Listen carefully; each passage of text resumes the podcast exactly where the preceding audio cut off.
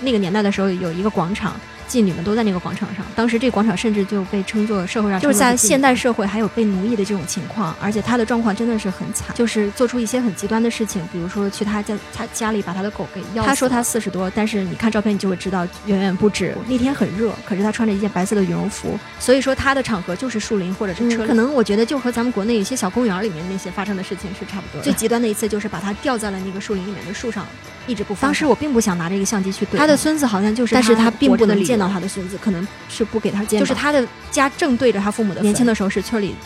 最漂亮的女孩，但是当我镜头稍微一移的时候，大家都很避讳跟他出现同一个镜头。你不害怕？你走过路边的时候，会有人把你直接拽进车里面开走吗？他说是把他绑在了暖气片上，瓶或者是汽油瓶之类的东西来烫烫他，所以说他会留下那些。然后来了之后，他那个人的眼神就给你感觉就是挺让你害怕的。这些都不是我的男朋友，我才不靠男人活着呢，他们都只是想要我的钱而已。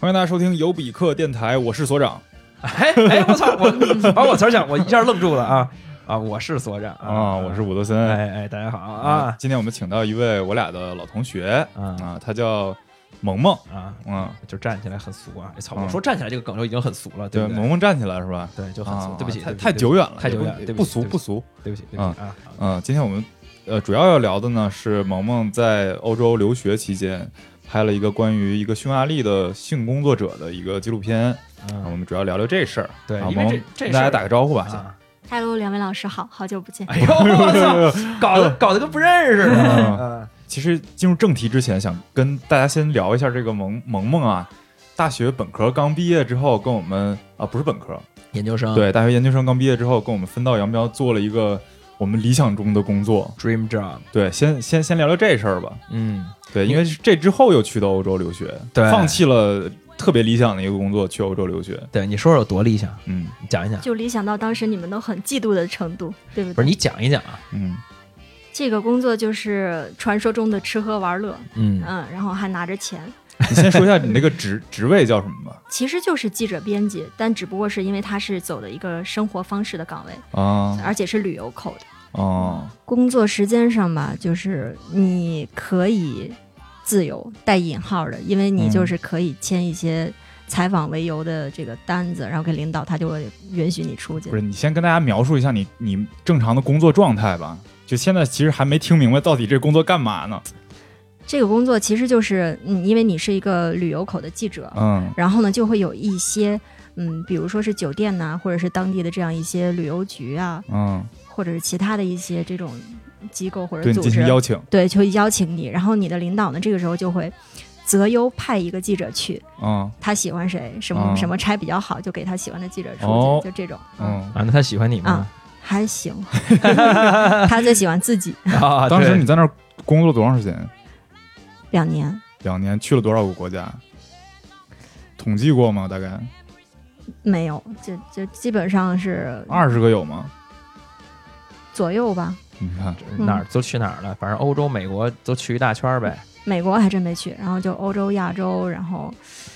这这一些小国家比较多吧。对，而且去了很多就相对来说比较冷门的国家或对对者是对景区啊，比比什如么说哈萨克斯坦呐、啊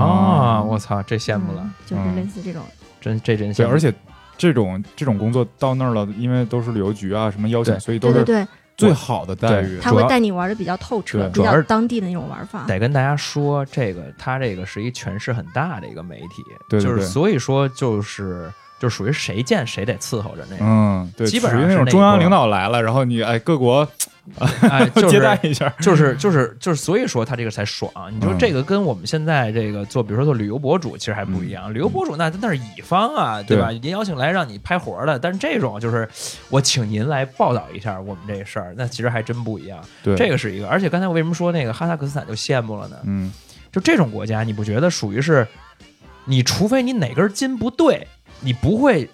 前十可能前二十个想去的目的地都不会有这种地儿的。但对我确实当时是去的时候，好像还是就是个人游是不能去的。哦，你看更是啊还了很。难去。啊现在可以了，我们那个签现在可以了证是，就是因为我们不是有记者专门跑的签证的口嘛，嗯然后他们直接去跟大使馆联络，帮我们拿到这个签证的。哎，你这是们你们很那儿羡慕记者还有专门的签证口的哎，记者对我们还有机票口、酒店口，就是哦你出一趟 差，哇然后所有东西都包下来了。那种哎其实哇哈萨克斯坦我还算去过呢，是吗？这霍尔果斯就是中中哈边境啊，对，所以就是我当时还去那个边境，去那贸易中心去了，等于说穿过国境线了。哦，就是拿吗？对你不用不用不用去签签证，你拿着护照就能穿过那个国境线，就能去小小转一圈儿，在那个小区域里边。啊其实哈萨克斯坦是一个特别我特别想去的一个国家，因为我看过一个电影叫《柏拉特》，啊， 对，大家可以去搜索一下这个电影哎啊，呀绝对会不虚此行。对，去了吃了去了得吃馕，然后各种啊， 对觉得你后来为什么就走了呢？然后就展开了一个留学的一个生涯。就是吃喝玩乐两年了，也觉得差不多了。哎哦呦，哎呀尤尤其是国内哎国内的记者，不是有这样一个惯例吗？就是你到了一定的年纪之后，你就不能再跟那些刚毕业的小孩儿一块儿出活动了，你就会觉得心理上就有一些哦不好意思。我看着之前单位里面那些三十多岁的姐姐们，哦她们有这种心态，我就觉得那我不要那样。哦，嗯不不是我我我觉得不是，你这心态还是不对。你看他三十多岁，他为什么不好意思出去？因为他呃成家，他照顾孩子乱七八糟，他不他觉得他得以家庭为重，或者是怎么样。你又就是无牵无挂玩儿呀，我但最主要的其实就是一直不甘心嘛，就还是有那样一个想出去上学的一个愿望。而且对而且而且，萌萌是有一个什么呢？就是他那两年也是基本上是一游学，就是很像是吧？我记得，对你就是那两个那个项目，我差点也能去啊。但是我一会儿再说这个故事。你先说你这你这游学是应该是，呃，每个学期一个城市，半年一个国家吧？对，其实她应该。嗯，就是正式来讲，应该不叫游学，游学是不拿学历啊，的对对哎那对，种当然不是游学，但嗯是我的意思就是因为你是这个学这个这个学历牛逼之处在于我们的俩，我们俩当时为什么要弄，就是因为他每半年是在一个城市换一，每半年换所大学。换啊一国家，对，就是对两年，嗯，你至去至少三个国家，啊，你上都学去哪儿了？最后你你这定的这是项目当时是叫什么项目？它叫 Erasmus Mundus，就是伊拉斯莫，哦伊拉斯莫的一个欧盟的一个教育项目。哦，它是嗯呃纪录片儿方向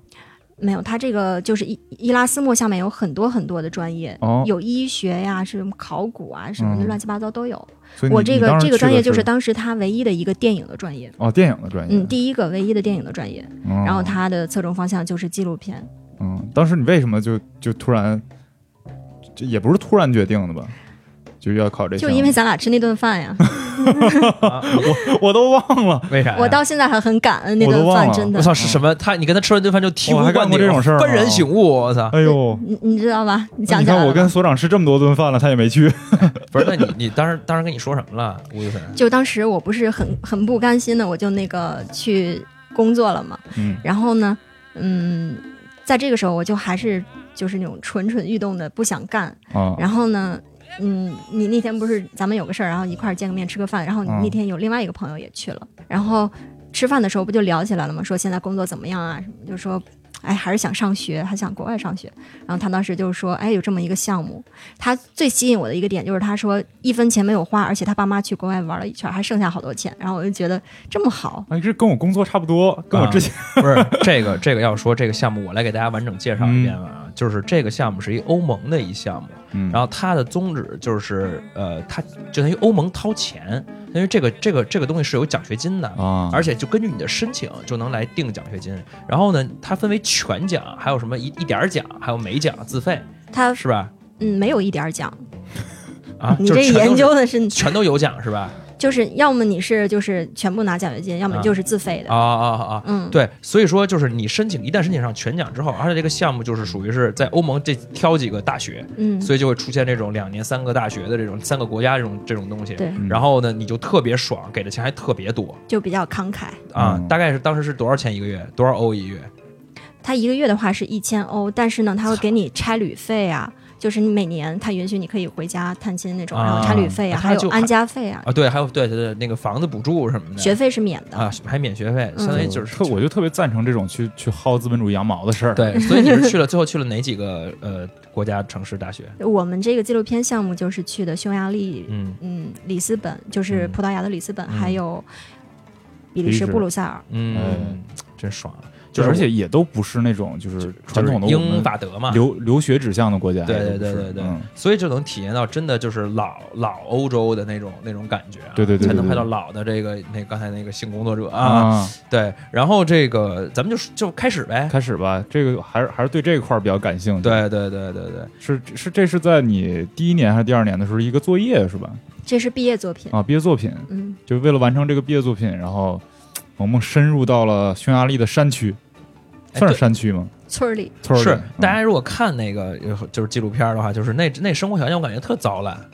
对就挺穷的，是不是匈牙利本身就挺挺穷的。啊？嗯，它的那种那个地方是一个，就是匈牙利中部的一个工业城市，嗯小村子。嗯嗯然后我到那儿呢，需要先从布达佩斯坐火车，嗯坐了火车下来呢，走一段公路，走那么半个小时的公路，嗯然后下来再穿过一个森林，嗯然后呢再走过一个崎岖的小道，嗯才能到他的家。啊啊，那这从从布达佩斯到他那儿大概要多久？整个这个怎么也得两三个小时吧。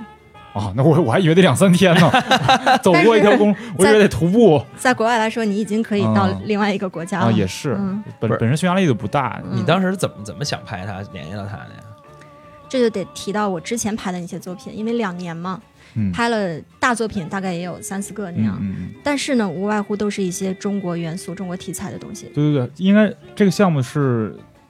都是各国的人去，是对，吧就我们班有二十多个人，但来自二十多个国家。对我我感觉大部分的项目都是，比如说你是一个华人，然后你就去拍当地的华人，然后你是一墨西哥人，你就去当地拍墨西哥这算人。是一种捷径嘛？对因但为就是很比没较劲方了便啊，对这很对没对劲对了啊对，那你当时怎么就没走捷径，怎么找到这个解决的？我之前走捷径的原因，就是因为我们嗯给出的拍片时间特别的短，哦，就是要求你在很短的时间内找到一个题材，然后就要拍出来。嗯，然后我们语言不通的情况下，就很难在那么短的时间内去了解一个可以作为人物来拍摄的纪录片。对，而且角而且角欧洲色各国很多地方是不说英语的，对不对？你这三个国家都不说英语都不说，而所以且你们语言太不同了。当地的人的英语水平也不是那么高。是吧？尤嗯其匈牙利是吧？对匈牙利，尤其是年上了年纪的一些人吧，嗯，啊就基本上是不会说的，你当时学什么葡萄牙语、匈牙利语那了吗？就只能学一些你好、谢谢、再见那种。哦嗯，因为你每每半年就走了，你也没那么大的心思去沉下来学一个语言。嗯对对对，嗯嗯嗯，然后所以这次就没，最后就想说毕业了，来一毕业作品对，我别就走觉捷得径了，。嗯，我就觉得，虽然说之前拍的老外们觉得挺新鲜的，嗯但对我自己来说，我觉得挺没有成就感的。嗯，然后呢，我就想，既然毕业作品了嘛，我就挑战一下吧。因为当时是有一个契机，因为我看了一个纪录片，嗯就是嗯，有一次在捷克的一个电影节上看到了一个匈牙利的导演拍的纪录片，嗯叫《A Woman Captured》。嗯，然后呢，这个纪录片当时特别的震撼我，因为我很少看纪录片就觉得这么震撼了，一般纪录片都比较的无聊嘛。对，然后那个纪录片讲的就是一个匈牙利的年纪比较老的女人被一个家庭奴役的故事。啊就是在现代社会还有被奴役的这种情况，而且他的状况真的是很惨， OK，哎就是他是嗯拿不到工钱的，每天工作二十个小时以哦，上，他不是家里人，没有他就是被奴役在那个家里面，收去了所有的证件，然后在那里被困住不能走，然然后还要遭受一些辱骂或者是殴打等等这种情况。哦，然后那个导演就把这些全部都记录下来了，嗯然后。更加让人震动我的就是这个导演最后把这个女的解救出来了，嗯，我就觉得，哎，这个拍的真好，而且这个故事很真实。嗯最主要的是呢，这个导演是匈牙利的人，嗯嗯，跟我是一个学校的，哦，嗯哦跟我是一个导师，啊，然后我就觉得，哎，那他都能拍，我也能拍，嗯我也想拍一个这种，就是让我自己觉得啊，我在拍纪录片这一方面，我算是达到了一定我自己满意的水平。嗯嗯嗯嗯然后有一次我在那个乌克兰的一个电影节上就遇见了这个导演了，嗯。然后我你跟看他，看你看看人他妈这生这活太国际化了，太国际化，internet，然 后这就在这种西方边缘国家啊来我回走。我 我对，在这个中国人旅游不去的地方啊，就是这个先在这个匈牙利一学校里边上学，在捷克一电影节看见了自己的同门师兄、嗯师姐、师姐，在乌克兰电影节又 又又遇见了师在姐，乌然克后兰又相遇了，嗯，哇然后跟师姐天哪成功的搭讪了。对因为啊当时他就算是我的偶像了，真的。然后我就跟他搭讪了一下，然后他就跟我说，嗯，他怎么拍摄的这个纪录片，嗯然后讲了一些我特别想知道的细节的故事。嗯然后我就跟他说，我也想拍一个这样的片子，现在正在当时那个阶段，正是我特别痛苦找不到题材拍毕业作品的时候，哦就是三四月份那个时候。然后他就说：“那你可以的。”他就给我一些建议，说你可以去找一些组织啊，当地的一些就这种类似的这种边缘人物的，啊该嗯老弱病残，该残人士的对组织，然后就当时他他这样给我一个鼓励吧，然后我就决定行，我我脑就要干这件事儿。嗯然后回去之后呢，我就开始找题材了。其实那时候学校逼的也挺紧的，就是说你在几月份就要报上去，然后还要 pitch 一下，就是让他们觉得可以。你这个就就好像你们去竞标那种感觉一样。对，其实我觉得这个嗯对于拍纪录片来讲，特别是一件特别不好的事儿，就因为其实有的人可能一辈子碰到一个特别好的题材，嗯，但是你如果是学生的话，为了完成作业，你就逼着自己要去找题材，这是一个挺苦痛苦的过程。如果就真没有，你就就硬硬就找，就就硬拍。对，我当时就是苦于找不到我自己嗯满意的题材，然后嗯老师给我发了一个邮件，因为当时就是已经快 pitch 了嘛。那我们那个 pitch 就是三国一块儿 pitch，就是一个三国我。对，然后就一个大屏幕，三国的老师都出现在上面，然后你、哦你我就操，还还他妈这挺客视挺频电影儿，会议啊我操，视啊，频然后会你议就要在那里就是跟他们视频的 pitch 这个东西，然后嗯如果通过了你才可以拍。然后嗯马上这个截止日期就要到了，然后那个老师看我还没有合适的题材，他说实在不行你就生造一个吧。他说啊不行的话，你先把这关混过去，不行的话他们可能会给你挂掉。然后，啊然后我就我就于是赶紧我就联系上这个我想拍的这个题材了，这是后话。然后当时我自己开始做的努力呢，是从联系匈牙利当地的一些机构开始，比如说那种自杀热线，嗯，然后那种家暴的组织、哦，流浪汉等等这些，反正就走上了当时你劝我不要走的那就条是路边。缘人群，对你嗯当时我去之前，你不是说不要沦落到这种只会拍人间疾苦的？啊就是对，人真的是我，嗯我刚才也想说这个，我因为我觉得咱们都是应该是这这这种对于纪录片都是这种观点，对，其实因为就是比较西方人视角嘛，西方人比较爱看这种对，边缘的，就是其实跟那个人类学研究一个问题，都是在以西方的主流的视角去看那些他们觉得不主流的人。对，嗯，对，没事，接着说。咱就是批判人 家，嗯对就联系上了这些组织，但是他们就碍于一些隐私或者是什么方面的问题，哦就很对这难个接受确实你的这个嗯拍摄要求，而且你跟他们之间的接触时间很短，没有建立起这种信任，很难得到许可。对，然后呢，就在这个过程中，我就被介绍了一个援助性工作者的组织，嗯然后我就去拜访他们了，他们就特别的热情，嗯因为之前我们学校有一个学生拍过关于他们的一些东西，嗯但应该不是具体的某一个人物的东西。嗯嗯，故事，然后他就跟我说，哎，嗯，我跟他说了我的想法之后，他就说，哎，我们这儿刚好有一个我觉得挺适合你拍摄的，他挺有故事的哦，这样一个人，然后他们这个这就是所这就后来我的那个主人公，嗯，他叫什么？他叫 ella，艾拉，但肯定是假名，哦哦哦嗯，艺名嗯嗯，这个 ella 为什么找到这个组织呢？就是因为他当时发生了一件事情，他的一个可能是老顾客，嗯啊一，个老头，嗯，嗯，那个时候写遗嘱，就想把一套房子留给他，我操啊，然后可是他的子女呢不同意，一直在阻挠，啊，老主顾的子女是吧？对，嗯一直在阻挠，然后就是做出一些很极端的事情，比如说去他家他家里把他的狗给药死了，哇然啊后打砸抢或者是威胁他嗯那种，然后他就开始找到这个组织，希望他们能够帮助他嗯来阻止这些人。嗯嗯，然后后来我就他们介绍这个女的给我，我觉得挺好的，这故事这确实让我觉得很有意思。哦，你当时想拍这个故事？我对我想就这个挖下去，嗯然后后来就是嗯没有顺利的从这个故事下去。嗯嗯，为啥呀？因为首先是语言不通，我很难让他给我讲述这样一个故事。第二个就是，嗯，我也拍摄不到那些打砸抢的人。啊，啊嗯，对嗯，一看着镜头就不不打了，对对啊不对打了， 不是，他应该是把镜头砸了，然后当时他们就打了一个电话给这个艾拉，嗯，嗯，就问他能不能有有一个中国女孩要拍你，你能不能接受他们的她的拍摄？嗯嗯，然后要你能不能把电话留给她？嗯然后她呢好像就说可以吧，然后他就把电话留给了我。嗯然后因为我不会说匈牙利语嘛，我回到学校之后，我想了我要跟她说一些什么，之后我就找了学校的一个匈牙利的女孩儿，嗯帮我给她打了个电话，就说我想在某一天去见她一面，拜访她，嗯然后聊一聊。然后那个女孩打完电话之后跟我就说，嗯，说她好像脑子不是太清晰的一个人，嗯就是通过她的哦说话就能感觉出来，可能是有一些逻辑上有一些混乱或者是什么。然后但是她说她同意跟我见面，约在他们村儿的 Tesco 超市。嗯，然后几点几点，然后就这样约定了。我就只有这些信息，然后我就只会在那一天的某一个时刻去他们村里的 Tesco 见他自。己去的是吗？我自己去的，因为那个时候大家都很忙，就是会说匈牙利语的同学们也都在学期末，那个时候都在拍自己的作品。嗯，哦然后我就是自己去，因为我觉得自己去的话，可能还更私密一些，或许他会更信任我哦一，些。对对对，嗯，然后我就去了。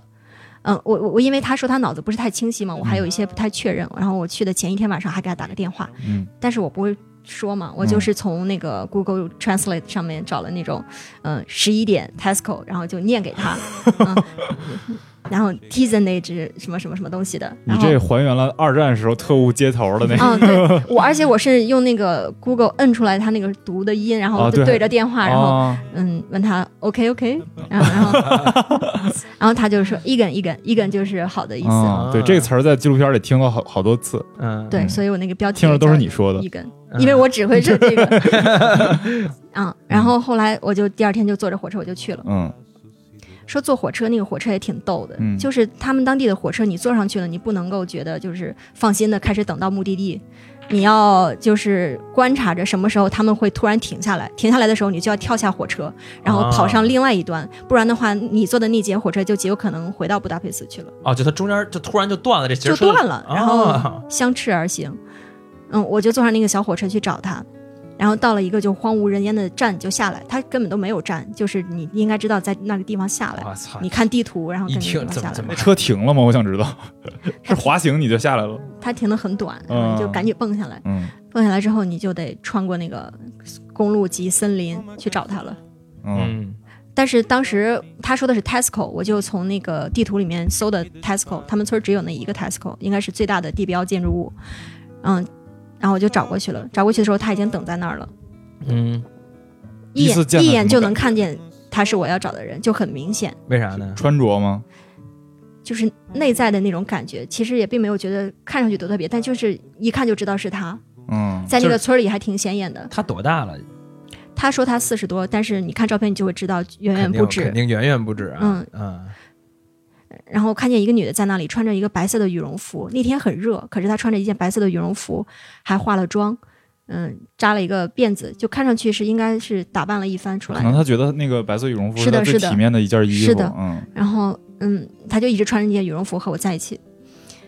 然后见到我特别的激动，呃上来就抱我啊、亲我啊那种，为啥呀？就他们当地人都是那种方式，嗯啊，比较热情，嗯，还是说比较假，比就是他们的问候方式就是那样，嗯然后可能也看我不会觉得讨厌我才会这样。啊，然后嗯，就跟他见了面，完全没有办法沟通，嗯只能连笔带画的，然后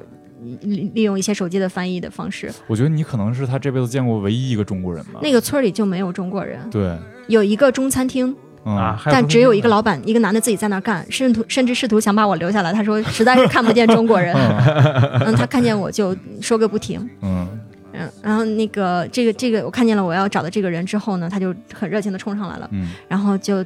嗯拉着我很热情的就要走，嗯一路上说个不停，他特别爱说话，嗯但是我一句听不懂，他就很着急，我也很着急，嗯但是他表达欲特别强，因为可能生活中并不会有人专程来看望他，哦，或者是啊并不会有人对他展示出这么多的友好。嗯我原本以为他会带我去他家里做客，嗯或者是怎么样，但是没有，他直接径直的带我去了一个树林，啊，嗯然后他就手舞足蹈的说个不停。那一刻啥我意思觉为得啥树他林呢他把我当做是媒体的人了，哦啊他想告诉我一些事情。他以为哦我要过来帮他伸张正义等啊等，因为毕竟是那个组织帮我找过去哦但的你。去那个案发现场了，可能对对对嗯，这这就有一个特别离奇的故事在里面。他是当时协助警方钓鱼执法，哦，然后被人报复在那个树林里面。就是他们当地有一个黑暗的现象，就是嗯，当地的警方知道有人会在这里进行一些啊，那些活动，哎性交易对啊性交易，嗯嗯，他们会在这里埋伏，然后把你抓个正着，然后就去威胁那个男的，说我要把这件事情告诉你的家里人或者是你的工作关系上的人然后要钱，然后要钱。哦，嗯，这叫什么来着？这叫仙人跳，啊仙人跳，这可但是这是警方的事儿，警方 就仙人官方仙官官方仙人跳， 你就钓鱼执法，而且是嗯就是钓鱼执法，好歹这不是很多钓鱼执法主要的部分，啊，这还有一层钓鱼执法，嗯就是他 哎们呦我天啊上面那个国家级的警方。了解到这个地方存在这种情况，嗯他们就想过来把这个地这个事情处理一下。啊，就处理当地的警方，对嗯哇，双重间谍了，我的然后他们就找到了当地最知名的这个艾拉，啊，他说：“你们能，你能不能帮助我们来完成这件光荣的使命啊哎嗯 呦我天，？”艾拉说：“我可 以。嗯”他其实很单纯的一个人，嗯他也觉得这种现象不好吧，啊他就觉得我可以，然后他就答应下来这个事情。于是呢，就在警方来的那天，嗯他就站在警方要求的位置上，嗯，因为为那个地方可能放了摄像头或之类的东西，在嗯树上。于是他所谓的交易可能就会开始。嗯开始的时候呢，嗯、那些他们村里的那些警察就会过来，嗯，然后他这样就把他们抓着啊了，然后哦就是这种钓鱼就是执法。大警察把小警察抓了，对，就是在他们敲诈勒索那个呃男的的时候，那个男的的时候，他们就蹦出来，再把他们给抓了。我啊操，就是警察仙人跳，大警察 钓鱼执法哎呀圆环。套圆环，啊我操！操，不是，那那个我想说，哎，那男的，就是那主顾，是 是真真的知情还是不知情哎的呀？他们肯定不知情 啊，哦，那还那还可以顺道把他抓了， 对对对对对，不，这个是合法的，在当地，啊，合法的，就是当地的卖淫，就你如果是定期的体检、交税， 哦然后在固定的场合都是那他可以他的固。定场合是在树林里是吗？他的固定场合可能不一定那么合乎规矩吧，但在村里面，其实这方面就是、嗯那个就主本观身主是观性还是挺大的。就其实这嗯本身这事儿 OK。那那些警小村里那些那个警察，他们仙人跳的这个呃基础依据是什么呢？依就是据就是你这个男的，你背叛了家里人，你被你啊，那就纯是敲诈了，那就不是执法了你那对，那就嗯是纯敲诈，是不是？对啊，就相当于你出去搞这种乱七八他糟的他那事个情，树林里边儿，他那个他那个工作场所是什么样啊？就是树林，嗯有有没没有有遮房没子遮没挡，公路边的树林，他就是他的工作就是在公路边，因为有的时候他会有一些嗯车辆会停下来过路的货，车司机是比吗，如说从德国或者是哪个国家过来的车辆，啊，他们就会经过这条公路，必然经过的，然后他就会嗯，比如说站在路边，嗯，我操，这么原始的一种所以说他的场合就是树林或者是车里，就真是站街占路是的啊，占是的路啊。啊，嗯，然后当时那树不是树林里边儿，我再问有有没有就是垫子呀什么的到时候会不会扑我也不知道，但反正场合就是那个树林子里面啊？就是没有，我还以为会有个破床垫儿啊，或者是破沙发什么在那儿没有。嗯，可能我觉得就和咱们国内有些小公园里面那些发生的事情是差不啊多的。 哦嗯，啊，这样啊，然后那不是你老，头乐儿那种，你这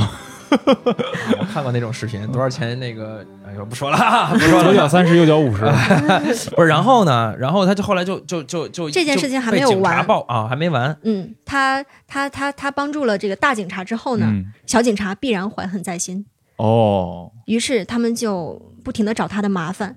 最极端的一次就是把他吊在了那个树林里面的树上，我操！一直不放下来。他带我到那个树林里面，就是指着那棵树想告诉我这一切，因为当时我录下来了，哦但是我听不 懂，回去了，然后问了别人才，然后才告诉我的。他讲的这些东西，哦我，去哦我觉得这个挺有意思，就是你当时是听不懂的，但是你回去的时候你，别人给你翻译过来，然后你懂啊，你突然是的。哦然后我还觉这得，么回事我觉得还挺愧疚的，因为当时我并没有反映出来我应有啊嗯的对他的一应些，嗯有的那些同情，啊，那你当时他他指那棵树，你以为他说啥呢？其实不太理解他说的。我小时候就是在这儿吃糖葫芦的，他 你太邪恶了！我然后呢，这个这个掉，然后最后他也没有受到很，就是比如说被就是身体伤害或者就是那种什么有，他会嗯指着一些身体上的疤跟我说这是什么什么什么东西，可能就是说那个时候留下来的。 OK，、哦，然后呢，就这事儿后来就也就不了了之了，就被欺负了一通。他那个时候可能还是把我当做是媒体看待 OK，啊他哦老是想让伸张正义呢让我传达一些这样的消息，嗯然后会让我拍摄一些他身体上疤痕的照片。哦，希望我们中国的铁骑能， 中国媒体的铁骑，殊不知他是一个中国的吃喝玩乐铁 骑。对，比如说像这种照片，他就会给我看，他他他说摆这种姿势，说你拍我这样类似这样的照片，哦，哇！到时候我们会发在那个电台的链接里边，大家然可后嗯以找看一一些下照。片给啊你。但嗯是你给我看一眼整体的这这这这其实是你的作品的海报，对不对？就最初的那个版，嗯啊就是第一次见他的时候，当时要 pitch 的时候给老师看的，啊啊，这不是 ERA 吗？啊，他就是匈牙利语就是 ELLA，就是艾拉。嗯，我跟你讲，大家我跟大家讲啊，这张照片还是这张海报 P 的时候还是比较有张力的，就是它特别像我最近刚把那个小丑那电影看了，它嗯特别像就是小丑在店里边在跳舞的时候某一个舞姿的那种样子啊，嗯非常的就是有张力啊，就是也不知道是在干嘛，以为是后边蓝天白云，后边蓝天白云。呃，蓝天白云、呃后哎，这后边不就不会就是那个小树林吧？类似的树林，反正就是沿着这条公路。哦哦 OK，嗯嗯、嗯大家可以去看一看这张照片啊。嗯然后这是我和他第一次见面，嗯，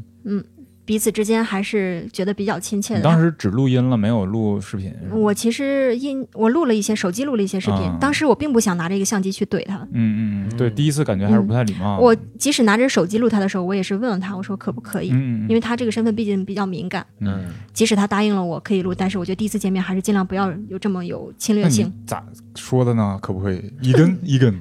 就这样拿手机问他可不可以。啊哦就是主要还是就靠肢靠体语靠言啊靠真手的。那个打那打手势，那他其实，在当地也没有家人是吗？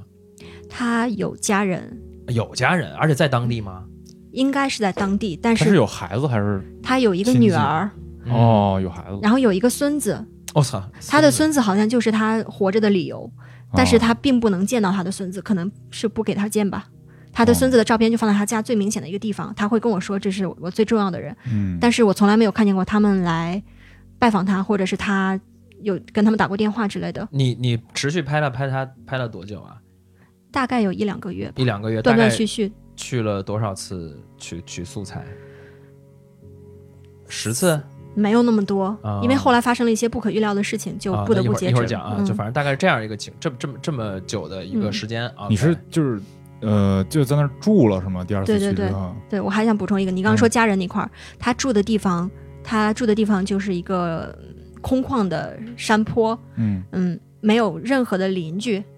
就是树林后面就是他的家，在一啊个他山就坡是他上那孤个零零自的己一个围出来一个房小子院儿，对自己围出来的。然后这个院子前面是坟地，哦哇我后来才知道他的父母葬在那个坟里，嗯哇，就是他的家正对着他父母的坟，天哪！嗯，是这样一个情况。然后你刚刚说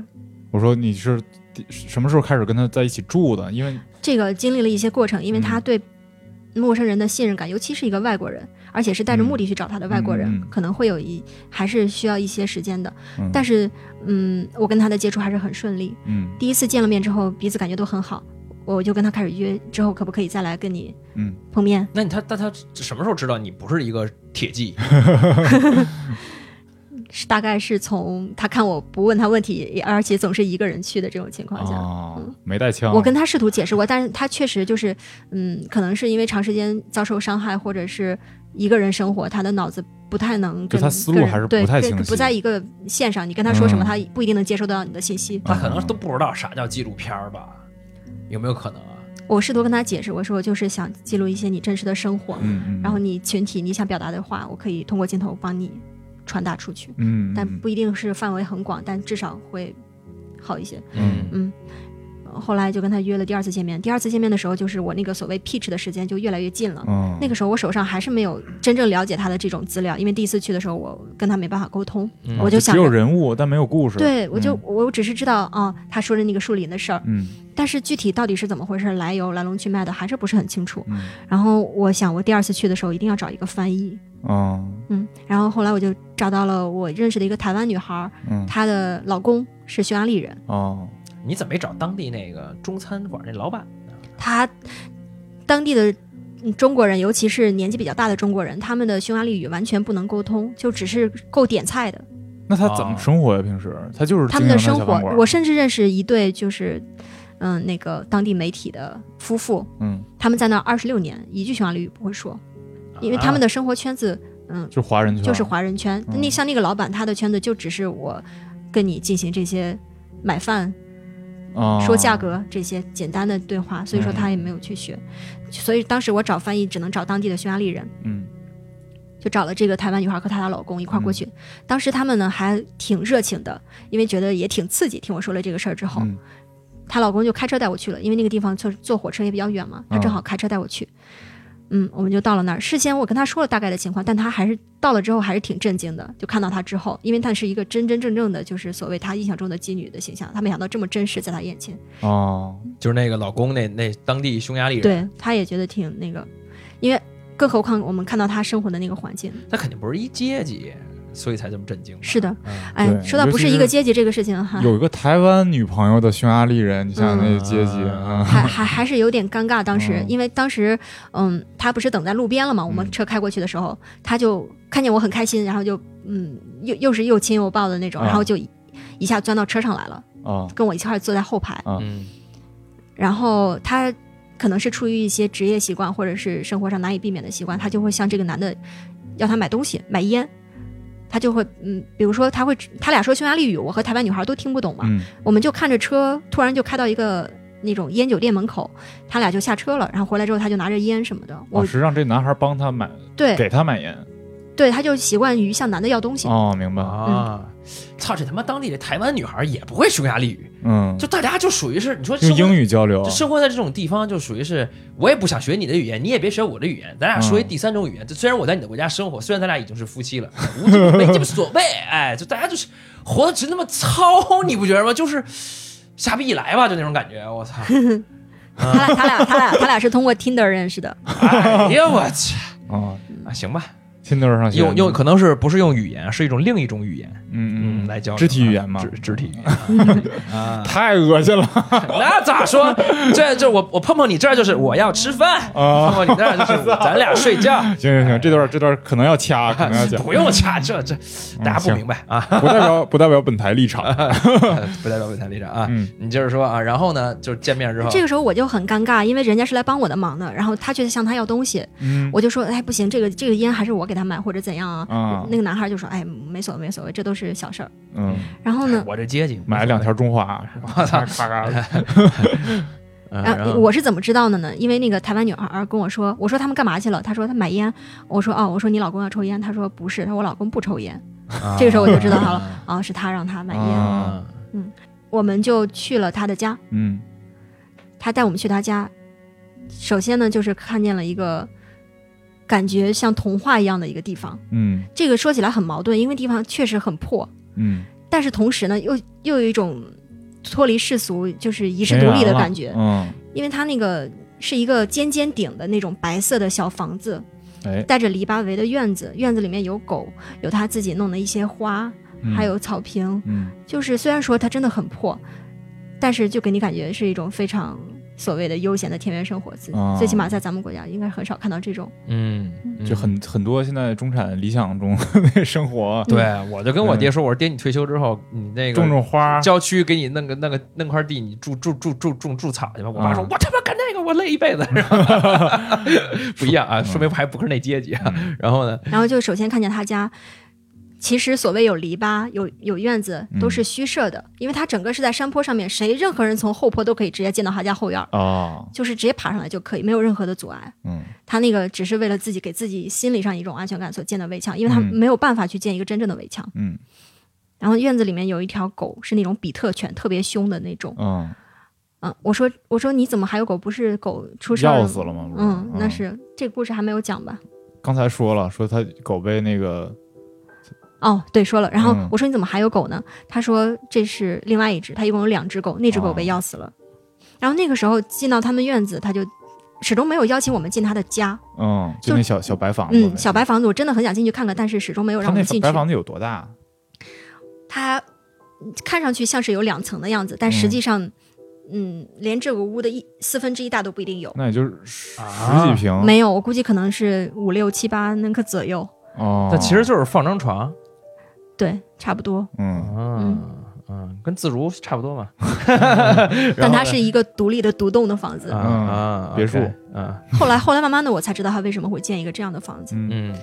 嗯，当你现时在讲了吧？啊，你现在讲了吧？就是他用他这么多年来工作的积蓄。盖了这个房子，嗯而且是不是是请可能某一些男的朋友、男性的朋友来帮助他一点一点的、一砖一瓦的盖起来的。哦，就自己动手做的，你可以看得出来，那个房子的材料并不是统一的，哦，就是随时有一些什么材料都补上。然后那个房子你进去之后，后来我进去之后发现都是还是有洞的，墙上都还有漏没有漏补风补上是吗的一些地方。哦哎，匈牙利冬天冷吗？冷啊，巨冷，那多怎瑙怎么河结取冰暖你都呢他他没有办法去呢。我没有在冬天在那的生活过，哦哦，哦但是我觉得一定是非常痛苦的，嗯，哦 OK，因为夏天的时候就很难熬。 OK，夏天太热是吗？是嗯，那跟北京一样对啊。哎呀然后就呢继，续呢，嗯就是你没进去还我没进去，但我很想进去，但是他始终嗯不说这个话，我们也不好意思进去。嗯我们就在院子里逗留了一会儿，然后具体也没有说些什么，然后就，嗯，他就拉着我们到了饭店去，他想就是在一个场合谈一谈他的嗯，这些故事，还是这个时候还是把我当媒体的。嗯他看这次来了更多的人，哦，可能有摄像，可能有录音，嗯他是这么感觉。然后就拉着我们去了一个饭店，因为那个饭店可能是当地村子里面环境稍微好一点的，他觉得适合来做一个采访，嗯他心里是这么想，他就安擅自的就安排开了。啊嗯然后我们就去了那个饭店，他就坐下来，嗯，把拿出了他的墨镜戴上了。看见镜头的时候，他就拿出了墨镜戴上了。哦，还有这个就是保护自己隐私的这个感觉，对是保护自己隐私，还是希望自己上镜好看一点？ 他可能各种想法 都有，嗯，他很在意自己的形象。对，挺爱美的，嗯然后，嗯，他就开始讲述了，就因为他讲述的过程，我就只能架着机在那录，然后靠那个那个她的男男朋友、老公来，嗯，跟他交流。嗯但是说了什么，我们是完全不知道的，只有回去他慢慢告诉我，我才知道。嗯然后这次之行就结束了。嗯结束了之后，他在车里，我们在回去的时候，我听见他说他回去要洗车，他跟他老婆说，我回去要洗车，啊，嗯，啊他说我要消毒。天对哪，哎这个也有点儿，对，然后我心里就就挺难受的，我觉得好像是我把你带到这里来，导致带你火要坑遭里受啊了，遭受这种你的车，嗯你的爱车哈、啊，爱车嗯，嗯，什么车啊？他是好吗？没有，就是很普通的那种车。啊，不配洗车， 然后开玩笑 啊，他也是这说 话，这个开玩笑他也是说话比较直嗯，他嗯，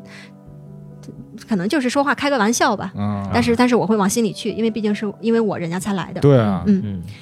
后所以后来就没有再找他们帮忙了。行吧，嗯嗯，然后这次，然后拿到这些材料之后，他就给我翻译了，他说了一些什么事儿，就讲到了比如说之前说的钓鱼执法那个事情，嗯然后就拿这个事情去给老师们说了，就是所谓那个 pitch 了。嗯老师们就觉得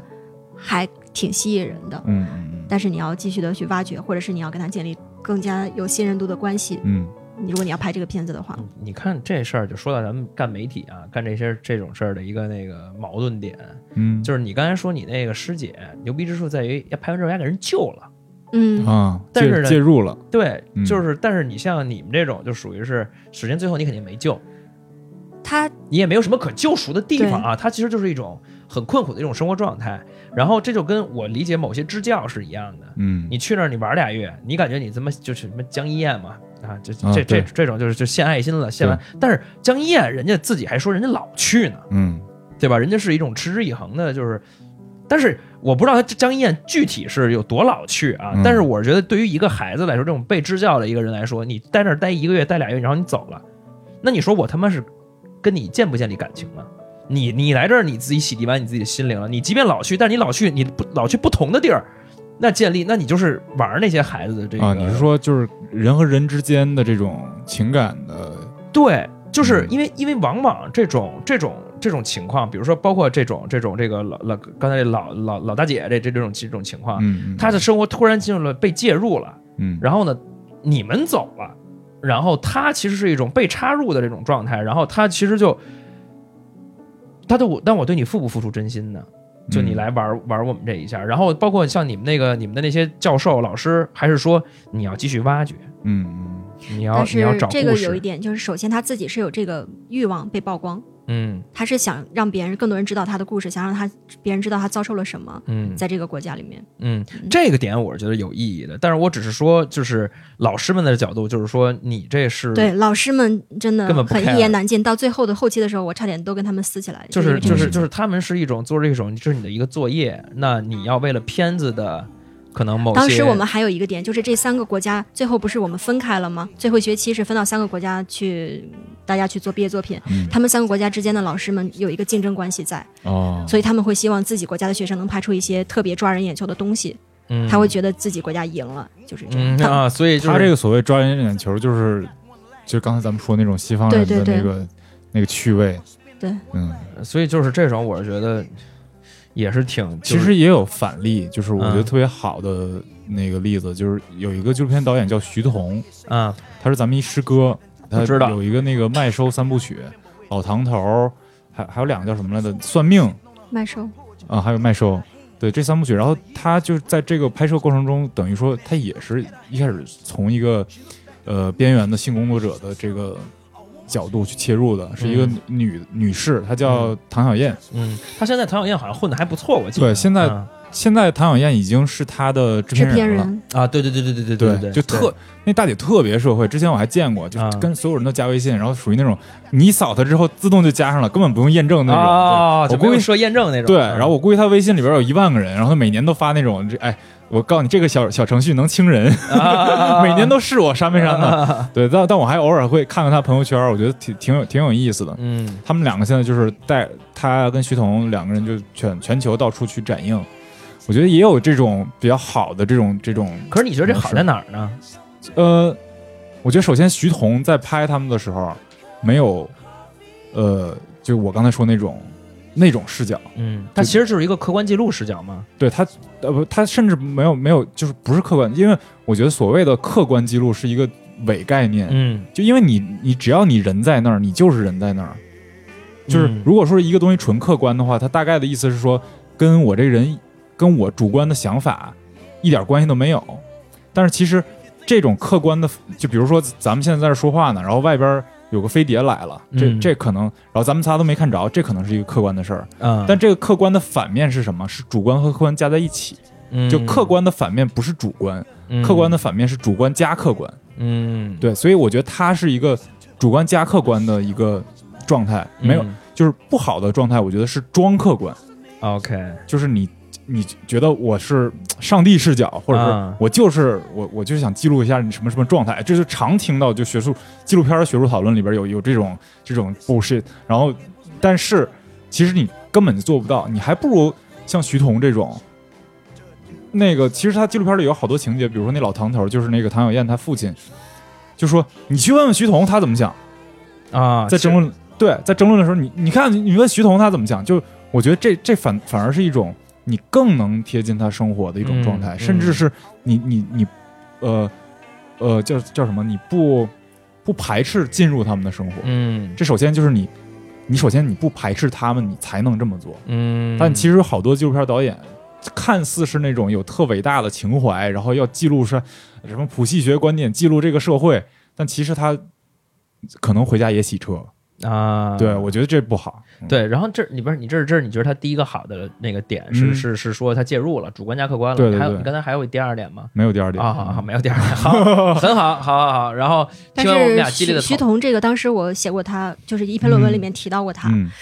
他那那个拍摄妓女的那个片子，嗯你记不记得有一个镜头，就是他是以这样一个明显偷拍的角度，嗯然后那个对面的那个女的说：“哎，你是不是在拍？你千万别拍啊！嗯你把摄像机关了。嗯他没有关，嗯他不仅录了，而且播出来了。嗯，然那后这就然后之后呢，这涉及到一个伦理问题。对，然后之后就是在豆瓣上出现了一个帖子，嗯炒得很火，一个号称是里面被拍摄的女孩的人哦，控诉嗯说他拍摄的这个东西严重影响到他的生活，甚至嗯想自杀。他说跟徐彤沟通过，想让他删除到某一个部分或者是什么，嗯嗯嗯嗯但是沟通无果。嗯，他就在说徐彤的这个利欲熏心哇，的这我问还真不知道。题，所以这个就让我产生了一些质疑。对，那这确实是呃伦理有很大问题。是那个对镜头我印象很深刻，你可以再嗯回去看一遍。对所以我而且他嗯那个片子里边，他那个算命那个片子里边，他还拍到了呃有两个让我震惊的场景，嗯这可能有点说散了啊，就是一个是这个算命的这个主角是一残疾人，他去去那个叫叫鸡性工作者，对啊对对啊啊，他去去买春啊啊，有这么一个情节拍下来了，嗯就连连带那个性工作者那女性一起拍下来了这个场景。嗯，还有一个场景就是他另外一部片子里边去派出所捞人，哇塞，当着派出所就不是去看守所捞人，当着看守所那些警察的面儿拍，然后拍完之后，我我我他回回回头导演阐述的时候就就说你当时怎么能拍到这场景？啊，他说我也不知道，我去了他们也没拦我，我拍他们就让我拍。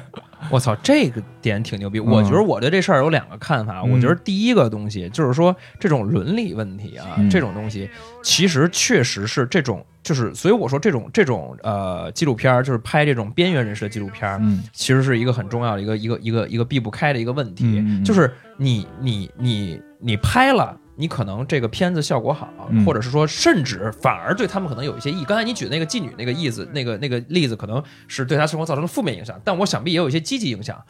就比如说刚才看守所捞人那段，嗯假如说引起了一些制度上的一些改变，嗯嗯，也许可能就就不一样啊。这是第一个问题。第二个问题就是，我觉得反而是要有这种东西的存在。就你当然可以说是伦理的这个问题导致的，就是说对人生活产生影响，这一点肯定是不好的、负面的。但是嗯你正是因为有这种，就是你别让我拍了，我可是我就得拍，嗯就是我还得偷着拍的那种东西，才能让。呃，像观众这样的视角的这些人看到这些东西，就是我觉得这是一个肯定是很矛盾的一个取舍了。但是我是觉得反而也是有好的地方。就无情的媒体人，就是无情的媒体人。嗯你你不然的话，你怎么才能让大家世界上的其他人那些要洗车的人，然后嗯看到、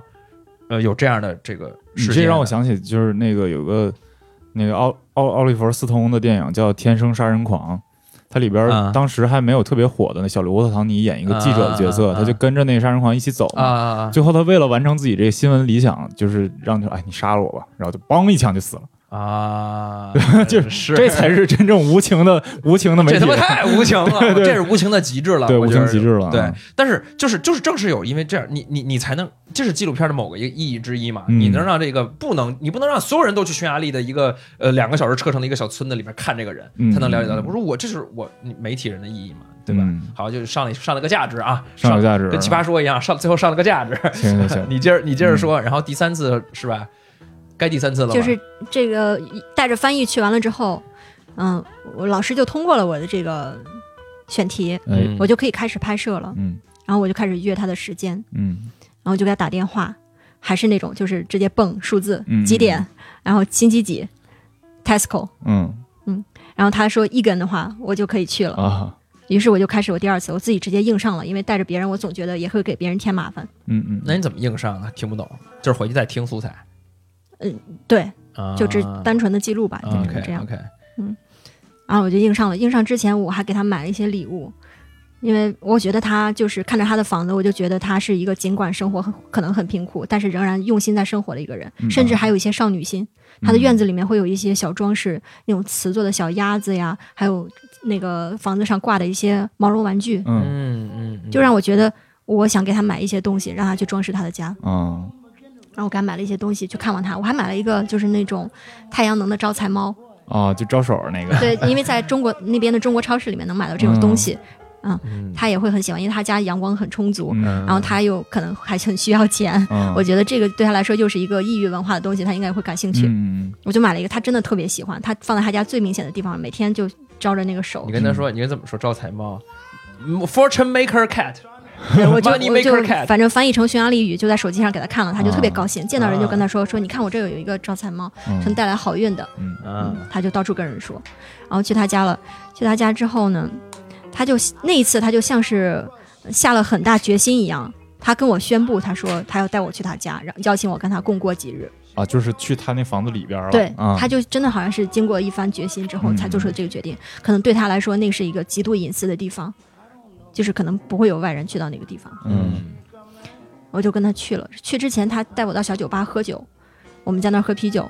嗯，他特别喜欢抽烟，但抽的不是咱们这种正常的卷烟，嗯哦啊他是自己卷的烟。哦，OK OK，这个片子里边也有那个情节，嗯嗯，他买那种最廉价的烟草，连滤嘴儿都没有，就直接卷起来抽的。然后，嗯、当地的人们看见他和一个中国人在一起，觉得好稀奇，嗯，就会盯着我们看，因为整个村儿可能都没有中国人。你你去完之后，人家那警察村里警察看见说，我操呀，又搞什么幺蛾？嗯， 对，弄而 他，而且还拿着摄像机，人家觉对得、啊对这是到底在搞什么？嗯，当地人就会就就过来跟问他说一些我听不懂的话，嗯他就好像很自豪的样子，就觉得嗯，有人来拍中我，国老铁来了，对对对哎嗯就是有人来拍我，我有好朋友，就那种感觉。然后当地人呢，都都都都都很好奇，但是当我镜头稍微一移的时候，大家都很避讳跟他出现在同一个镜头里面，哦，嗯可能尤其是那种有家有室的男啊的，嗯，心虚有点啊儿，大家都很避讳。然后那个时候呢，我还听到他们在说，说她是当时年轻的时候是村里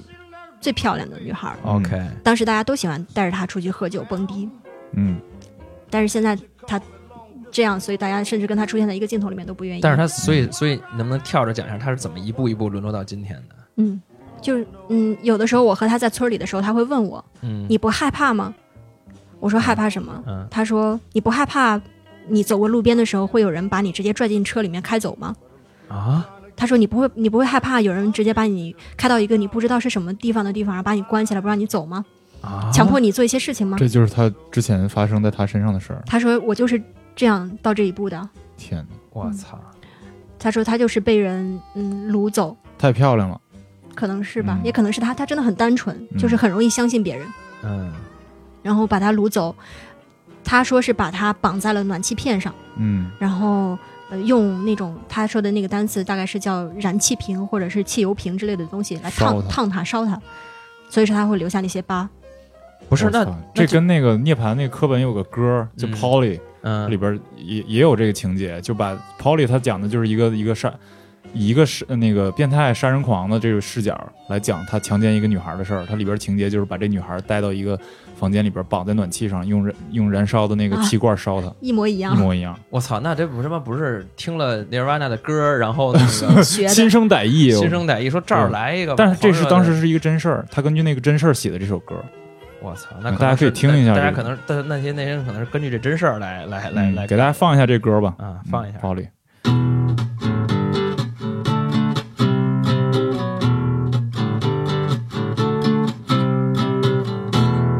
Polly wants a cracker. Think I should get off her first. Think she wants some water to put out the blowtorch. Isn't me have a seat? Let me clip dirty wings. Let me take a ride. Cut yourself. Want some help? please myself. Got some rope, haven't told. Promise you, haven't true. Let me take a ride, cut yourself. Want some help, please myself.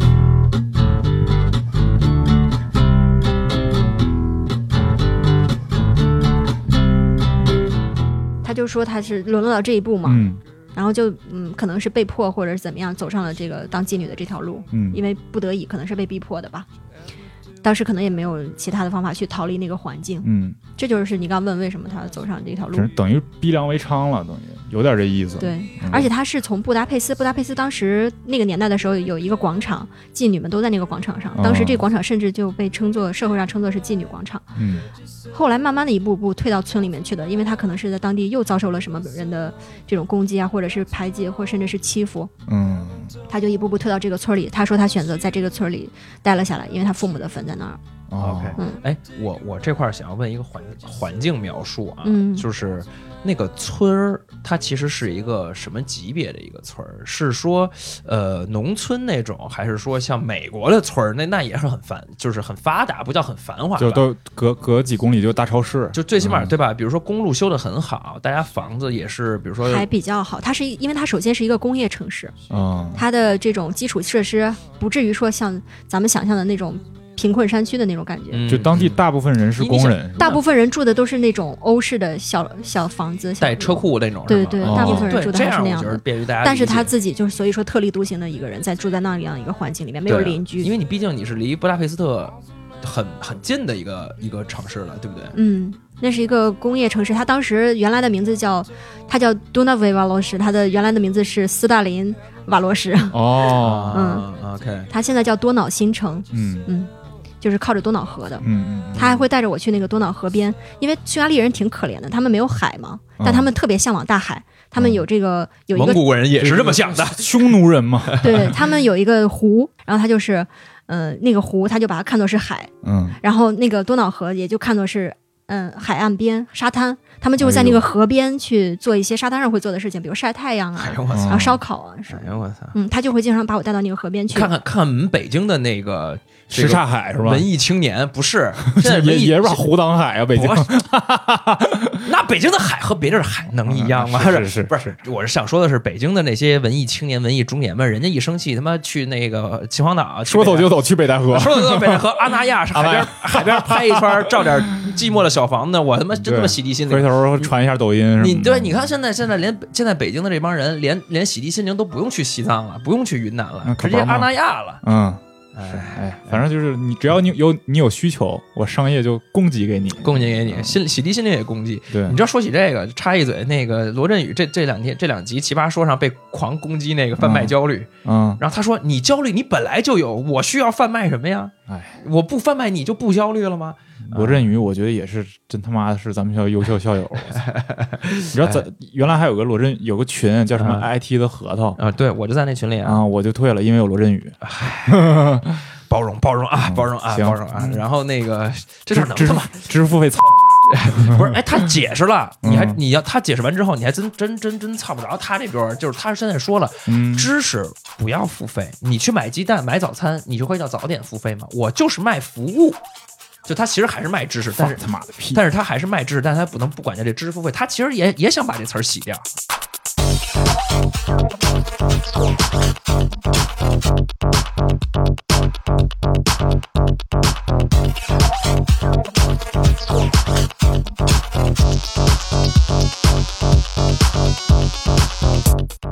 啊，沙啊，说那人巨比惨，阿那亚了，阿那亚休，休假真鸡逼惨！操，怎么说到这儿了？对，嗯然后那个对，接着这这接着这说回这他是吧。我这是后来的事情。嗯首先我讲第一次到他家的时候，嗯看见他家的场景，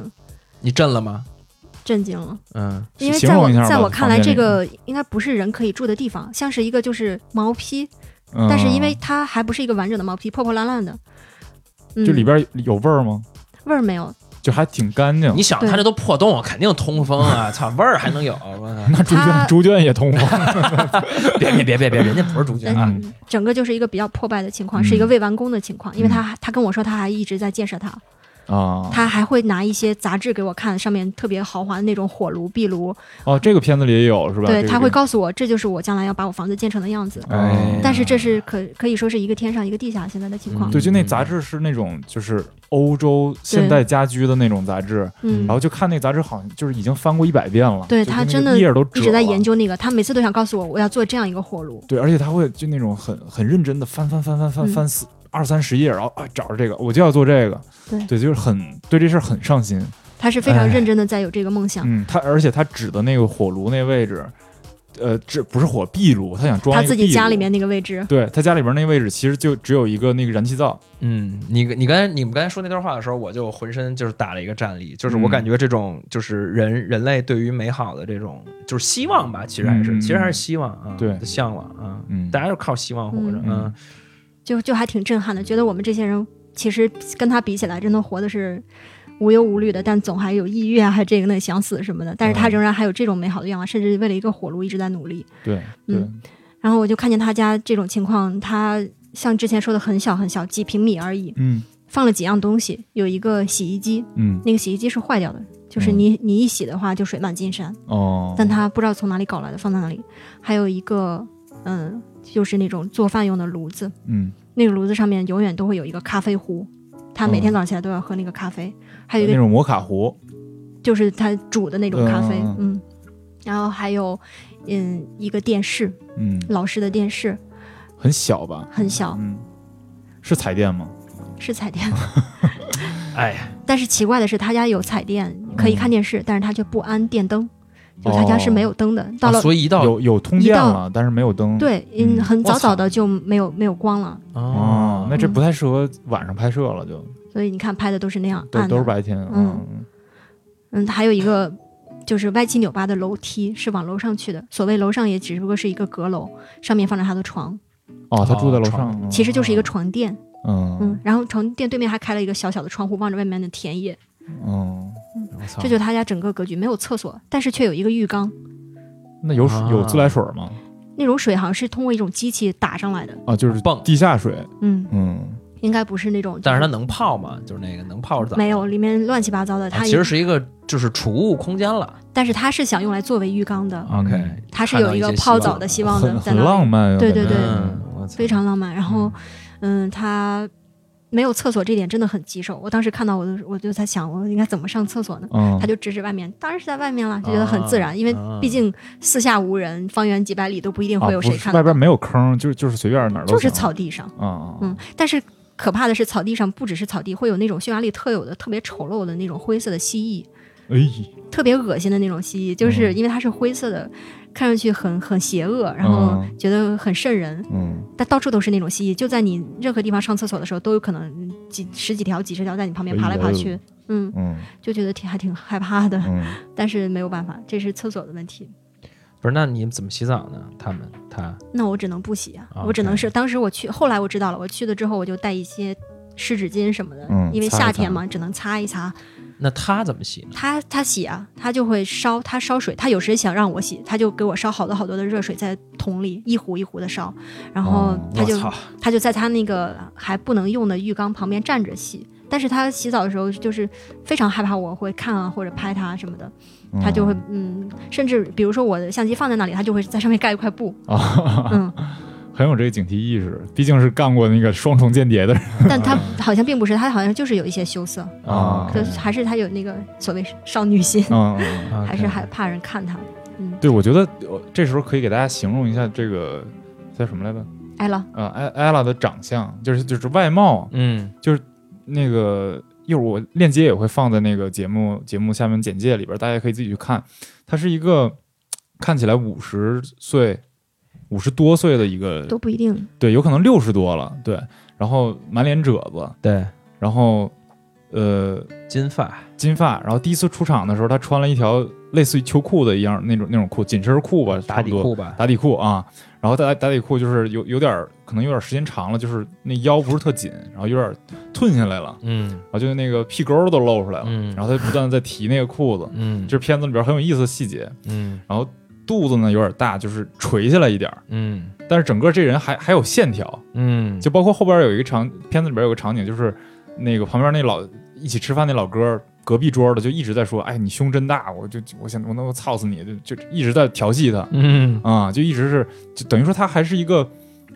呃，在有那个几年龄段有颇有姿性吸色引力的，对嗯有几分风韵的一个一个对对形对象，对对因为对他很在意自己的形象，嗯他甚至在意你刚才说的小肚子。对他他总会说，我让他吃东西，他就会说，你看我这肚子，我都不能再吃了。嗯或者是说，啊，你今天不要不要拍我的脸，我我脸好憔悴啊、啊我今天头发没扎好，他会有这些意识，嗯他很在意自己的形象。嗯那问问问问两个问题，他的收入来源是什么呢？就是站街，应该是靠，主要是靠这些吧。但我看你片子里，他他他说他这两年都不干了，我有，我觉得有可能是对外的一个口径，啊，嗯 OK，然后哦但是他确实不会像，因为他毕竟年纪在那，他可能不会像过去那样频繁的站在街上，嗯但他有一些之前的一些老联主顾联络，嗯，嗯，会来照顾到他。嗯然后那嗯第二第二个问题就是，呃，刚才你一回答我第二个问题忘了，嗯来咱们继续吧。好，第二个问题没想到啊，这个好嘞，今天节目到此 结束，嗯不是这一下一突然一下超了，突然一下超了啊。嗯，那你就接着讲吧，接着讲，看完他房子之嗯，我后，看他的房子，然后他他他就是决定今天让我留下来跟他一块儿住， 嗯，然后他啊，我想起第二第二个问题 是什么哎了？呀，我得想想我待会儿要说什么。没有，我我我会提醒你的，就是你刚才说他很在意他自己形象，对吧？嗯然后包括头发没扎好什么，他有化妆品吗？他肯定有啊，第一次见他的时候，他就明显的画了那种笨拙的眼线，对，但我嗯意思就是他的化妆品多吗？杂七有看杂到八吗的一些放在他那个浴缸旁边，啊、所以其实也是有甚至还落了灰。嗯、有有有一些是吧？嗯，有一些，它那里面还有一个是玛丽莲梦露的，就是那种背景的镜子，嗯嗯，就是放在那儿挺讽刺的，就是一个特别嗯妩媚的女性形象在那里，嗯，在她的破旧的浴缸的落满了灰的旁边，嗯嗯，OK，你接着说啊，看完他的房子，然后他决定让我今天跟他一块儿住，首先带我去了一个地方，他也不不说带我去哪儿，我也听不懂，就只能跟着他走，然后走着走着到了一个嗯男的家里，嗯那个男的在家，他的妈妈也在家。嗯，就是母子俩，一个老太太和一多个大儿男子，的？男男的跟他差不多吧。嗯，然后他到他家只是做一件事情，就是去取一个洗干净的三件套。啊，就床上三件套，嗯，啊啊，啊，就相当于用他们家洗当洗衣机了。嗯对 OK，然后这个三件套是用来给我盖的，哦啊 OK 因为他觉得我，他怕我我会觉得怎么样。想他洗车怕你，但是实 际上实际上但就他他就是想让我尽量舒适一些，嗯就实际上就是你跟他一起睡那床垫了是吗？并没有，我是想这样，嗯但是他。他老是开玩笑说说我又不是女同性恋，他老是说这样一些哦些话但是还是，嗯，他就是决定自己睡在他一楼的地上，哦，他把他的床给你，因为是夏，天，他可能也不会觉得冷，但他就在底下铺了一个简单的一个东西。我很多次说，我说没关系的，咱们一块儿睡上面，嗯或者是我在下面睡，你在上面睡也可以，因为那是你的床嘛。嗯，他坚持就让我睡他的他床那边。个地是什么什么材质的？好就像就是地普通砖儿吗普嗯嗯，好还像是水泥？水泥以及那种就是七零八落的瓷砖。那就挺挺凉的，其实夏天是也挺凉凉的的，嗯，而他那个地方其实睡起来太太窄小了，旁嗯边还放着一辆旧自行车，嗯啊，然后他就让我睡他楼上的那个房间。嗯，对你还真的挺好，嗯，而且讲起来，来这个男的吧，其实是怎么回事呢？就是你看见片子里面有一个片段，就是有一个醉汉到了他的家，嗯，上来就把上衣脱了，上来就把衣服脱了，然后在他家里就是说一些话，然后坐在那儿就醉的已经要倒过去了。嗯，嗯，就是这个男的他，他说是他就的是男朋友，嗯，嗯，然后带我去他家取了三件套，而且让我和他的妈妈和他一块儿吃了顿饭，哦，嗯，就已经让我带入带入他的朋友圈生活圈了。嗯，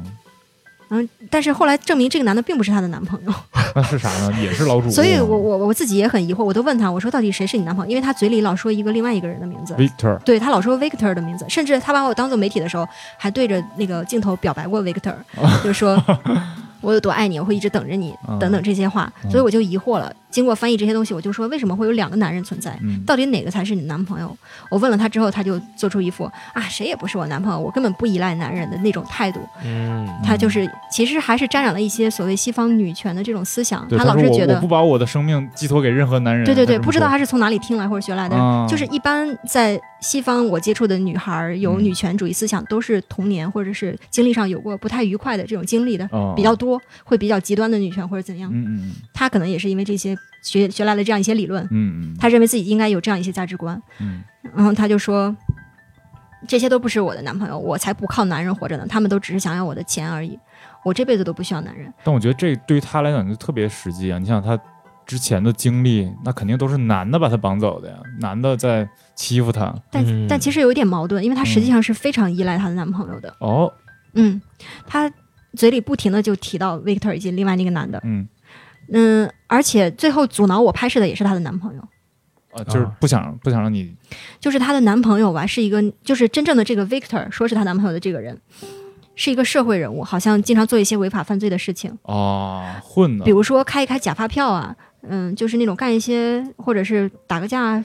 甚至一些这更这一这些，这小流氓啊，但老是流氓了，啊老也是流氓嗯嗯，但是他跟我说的就是，如果没有他给这些人交，比如说保释金之类的，或者是帮他找关系去说事情，他可能早就被揍死了。哦、嗯他心里有这样一种心理在，就是这些男的都是我拯救的，然后没有我的话，他们一个也活不了。这种我感这觉，真的特别，又让我想起那个谭小燕儿、小燕儿姐，啊都很像感觉。啊嗯嗯。我拍摄他其实一直拍的挺顺利的，他他在家里的状况就是他，因为那是夏天，他永远只穿着一个胸罩，然后下面穿着一种秋裤，对，嗯、他不太在意上身怎样，但他很在意下半身不要裸露。哦，嗯，嗯她就她她她在院子里干着一些家务，她就像一个真正独立生活的女人那样。因为我在的时候，她不会去干她的工作，她也让我放心。她说我不会发生那些事情在家里面。嗯她她我在的时候，她她就是陪我在家里面，嗯，或者带我出去玩儿，看看当地的有名的景点，就像带着朋友玩儿一样。嗯，然后带我去他们的海边儿。那海你这沙不滩着急 吗？半天啥也拍不着。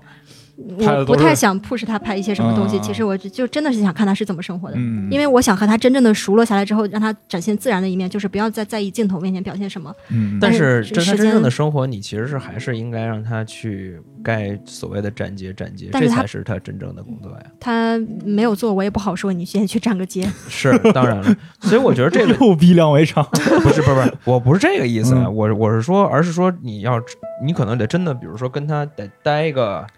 半年以上，对嗯他才会其实说这这他才会就嗯说操，这他妈逼也不走，行了，我也我也得吃饭呀，就是。嗯就这意思，当然，当然我这开玩笑，我意思就是说，就是真正的那个熟了之后，不会把你当游客的时候，嗯，对，所以纪录片儿真的是一个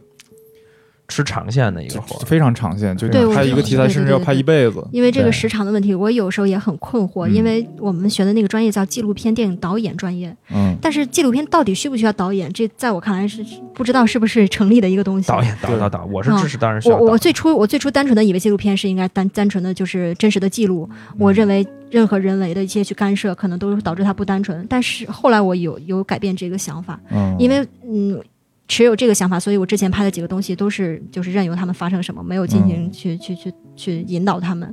但是这样一方面很耗时，嗯第二就可能真的是拍不出一个具体的故事过来。嗯，嗯那你最后你最后你这个去了两次，待了几几天之后，你你对你的片子或者对这个人产生了一些新的一些想法吗？就是说我这个故事到底应该怎么怎么怎么发展，怎么结束，怎么收尾，然后我这个拍摄应该到什么地步为止？你当时是怎么思考？我当，时拍摄的周期其实定的挺长的，嗯但是中间突然发生了一件事，没记录几次之后呢，有一天她的男朋友就来了，嗯是哪一个呢？就是真正的那个他 Victor Victor 他要爱一辈子的那个人，嗯然后就来了。然后来了之后，他那个人的眼神就给你感觉就是挺让你害怕的，嗯哦，可能是在社会上经历很多之后才会有的那种眼神，对你有敌意嗯也不一定是有敌意，但是那个眼神就会让你觉得不太好接近。哦，嗯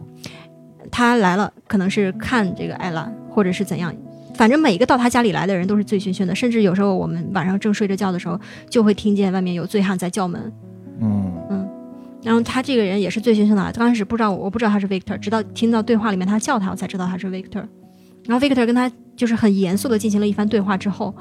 然后就走了。我当时并没有觉得发生了什么。当天晚上他还带着我去，呃，去隔壁那个樱桃树上摘樱桃给我吃啊，然后带着我跟他一块儿狗洗澡啊嗯之类的。然后第二第二天他就突然说，要不你还是先回去吧。嗯他说：“嗯，我今天不太想拍。”他，但他只能表达这些，具体的别的我也听不太懂。嗯然后我就只能回来了。回来之后，嗯，再给他打电话，他就不接了。这就是最后一次之后，他就不接了。然后后来我拜托我们老师给他打电话，因为老师还在那个时候还在逼我嗯，过去。然后我就说：“那你要不给他打电话？”我打电话他不接。他打电话之后，他就说：“他说我是为了他的安全，让他不要再过来。哦”他，就这么说，为了谁的安全？为了我嗯的安全为。了你的安全。嗯 OK，希望我不要再过去。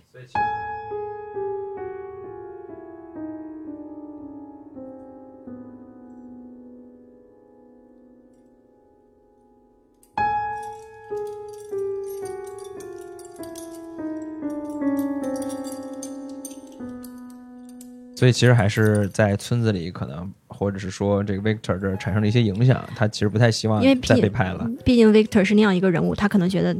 艾拉的嘴不是太受控制，啊，他怕他说出去一些什么，或者是怎样，他或者是给他就是嗯造成一种一种那个想法，就是我是在利用他，或者是我我我对他不好，就是并没有单纯的目的，这样给他造成一些这样一些想法。他毕竟是很信赖这个 Victor 的，然后他就会嗯就会更加相信这个男的，然所后以这就是不你让我俩回最后去。一次见面了吗？对，最后一次其实我还给他做了一个相框，里面有他和他的狗，因为他们相依为命嘛。嗯我我就想做一个这样礼物送给他，挂在他的家里，嗯装饰他的房间，然后一直就没有送出去，因为再也联络不上他了。我觉得我再贸然直接去那个村里也不太合适，就是所以直到现在都没有任何联系了没有任何联系了，联系不上了。哦，我也不知道他现在过得怎么样了。这还有点儿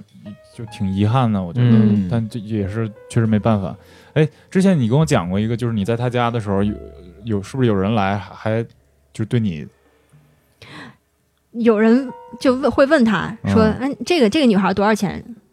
嗯？”就这种 OK 但是他说：“你不要害怕，我会因为我会保护你。嗯”他就会这样告诉我。他甚至这些话他不一定想让我知道，因为我觉得我会害怕。嗯但是他觉得只要他在，他就不会允许任何人有来打扰到我或者骚扰到我。对，感觉他就是对你特别，可能是因为自己受过这样的欺负，所以他嗯特别在意你在那儿的那个就是感受，就不想让你觉得你在那儿受欺负。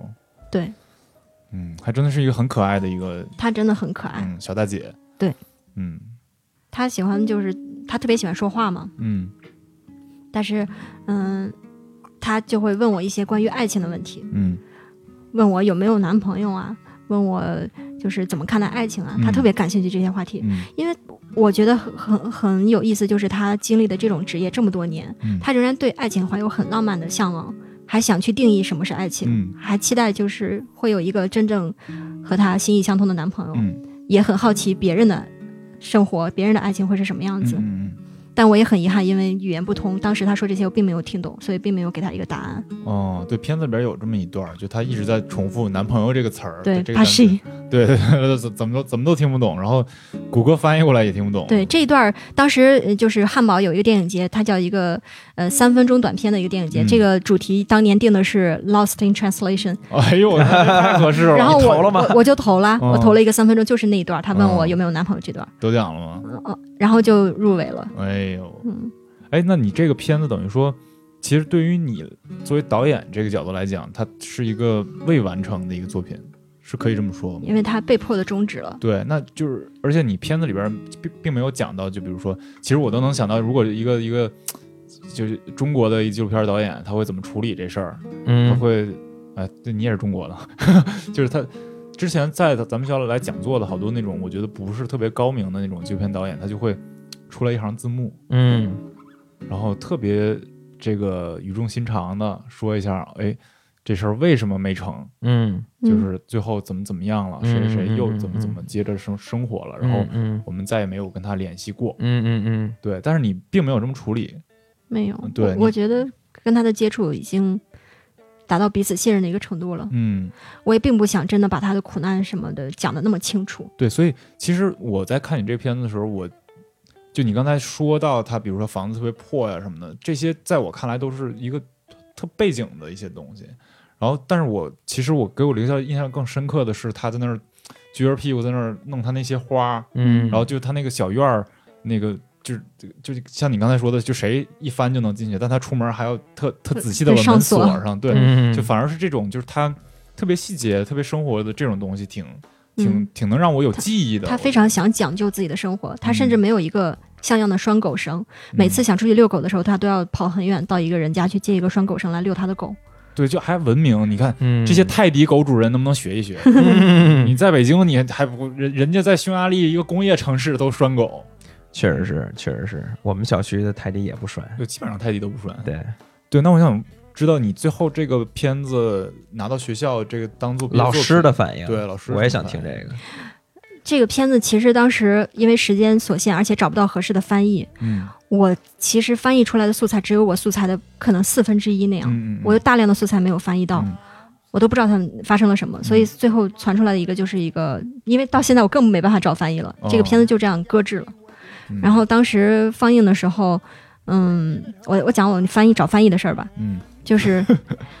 我当时苦于找不着合适的翻译嘛，因为翻译这个东西是特别耗神的，需要一句一句的去听，嗯到底哪一句是有价值放在片子里面的。嗯然后我找不到合适的翻译，但是又急于剪片子，我当时在我的那个住的地方的电梯里面贴了一个纸条，嗯我就用英语写，我说我是某某学校的一个纪录片的学生，然后我现在有一个这样一个纪录片，想找一个翻译。嗯然后底下有人留言了，后来我去找人翻译才知道，他说如果你有大咪 咪，说的就是这个话，哦，嗯，然后真的很无语你。跟他说我片子里是这人有，嗯，操， 然后后来有一个特别好的女孩看到了那个我的一个纸条之后，给我发了一个短信，她说她可以帮忙。嗯后来就是她帮我完成的这个事情。哦嗯然后这个片子放映的时候，因为学校时长的限制，放的大概就是二十分钟的那样一个东西。嗯，，嗯，当时三国评审都到位了，然后还请来了外围的评审刘关张，汉服嗯啊，呃请来了一些什么电影节的评委之类的。然后当时我就不幸的遇上了女权，哎呦，嗯，他们就坚持说我没有把她拍得很美丽，就说哎呦你应该拍她最美丽的时候，你为什么要拍她的肚子是有赘肉的？你为什么要拍她嗯没有洗漱干净的？你为什么要怎么怎么开样？始开始在这道德批判了，但其实这是假女权，不是吗？真正的女权应该对啊是什么样的女人都是美的呀。对 对对对，对呀，女啊操权内部这是最基准的一个条条条款嘛，对啊，就是不化妆就是美的嘛，啊反正很困扰。嗯， 但是嗯，他可能欧洲田园女权这是，操，欧洲也有田园 女性。然后呢，老师对你怎么说？就最后最后的定性是什么呢？或者说可以，或者说给你打了一多少分儿呢？不是有等级吗？嗯，就是还相对乐观的一个分儿。是多少啊？嗯顺利毕业的一个分儿，对，嗯然后由于女权的干预并没有达到最理想的分儿， 啊，啊，呃，这个反正就是那个什么，嗯没办法去去去去真正用主呃那个客观的方式去评价的但你跟他们辩论了吗？当时他提到这些，就就我我我最害怕的就是两种人，就是在西方啊，就是一个是女权，第二个就是素食。然后就是女这权。这两种人经常是重合的。对对对对对，我有一个最好的朋友就是女权加素食，嗯但我跟她还挺好。为啥是经常是重合的呢？就是就是所谓的一种白左的思想，对然后对都对恰恰大家都喜欢。就是典型在美国西海岸比较多，啊，当然了，嗯对洛洛杉矶、对旧对金对山对附近对啊，对，不是？那那那你你你他们对这个事儿，对对你这产生什么影响呢？你觉得她不能产生影响，就把分儿稍微拉一下吧。 ？OK，嗯，然后后来毕业的时候，老师还过来眼泪汪汪的跟我说，就是我们匈牙利的老师嘛，嗯他因为他我的作品代表他们的那个班里的毕业作品，嗯嗯他说我觉得你的作品被他们低估了，我真的很难过，然后就要掉眼泪了。我说真的没所谓的，我自己觉得我自己做到我满意就好了，我想拍到的东西拍到就好了。嗯哎，那说说回来啊，就是欧洲这两年之后，咱们不是回来了吗？就是现在等于说，呃，纪录片这块儿暂时放下了。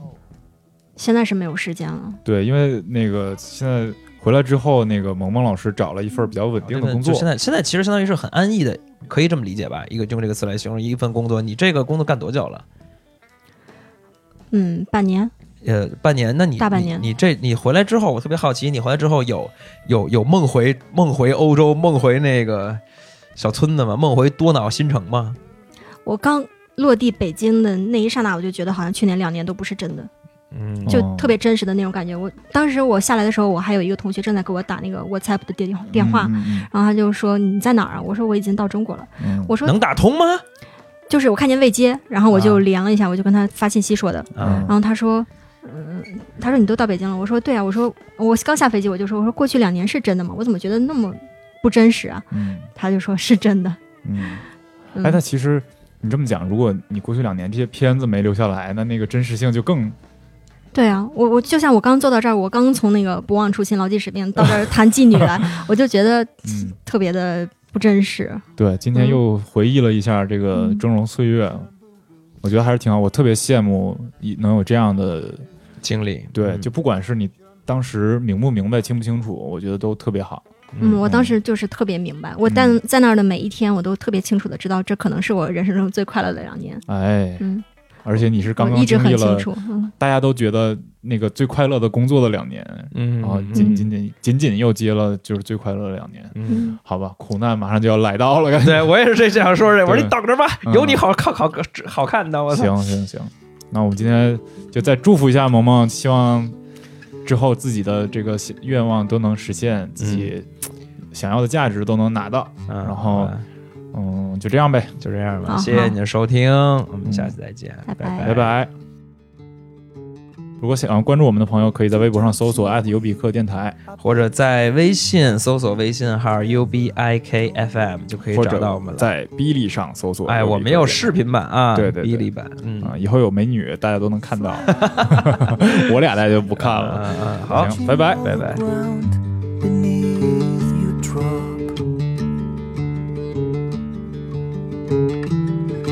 You kill yourself for recognition, kill yourself to never ever stop. You broke another mirror, you are turning into something you are not. Don't leave me high. Don't leave me dry. Don't leave me high. Don't leave me dry.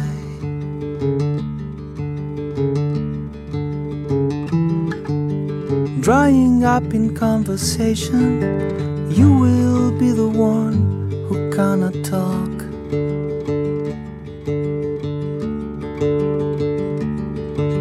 All your insights fall to pieces, you just sit there wishing you could still make love.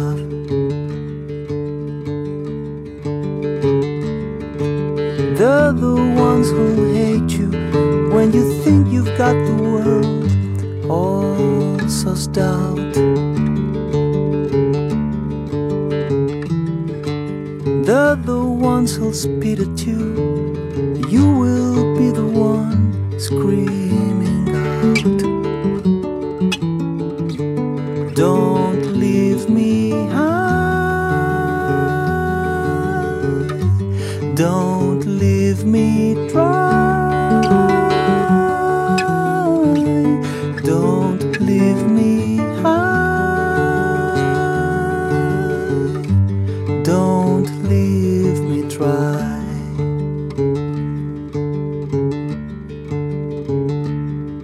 It's the best thing that you ever had. The best thing that you ever, ever had.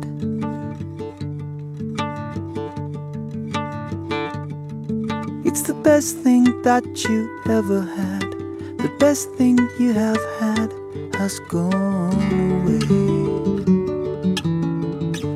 Don't leave me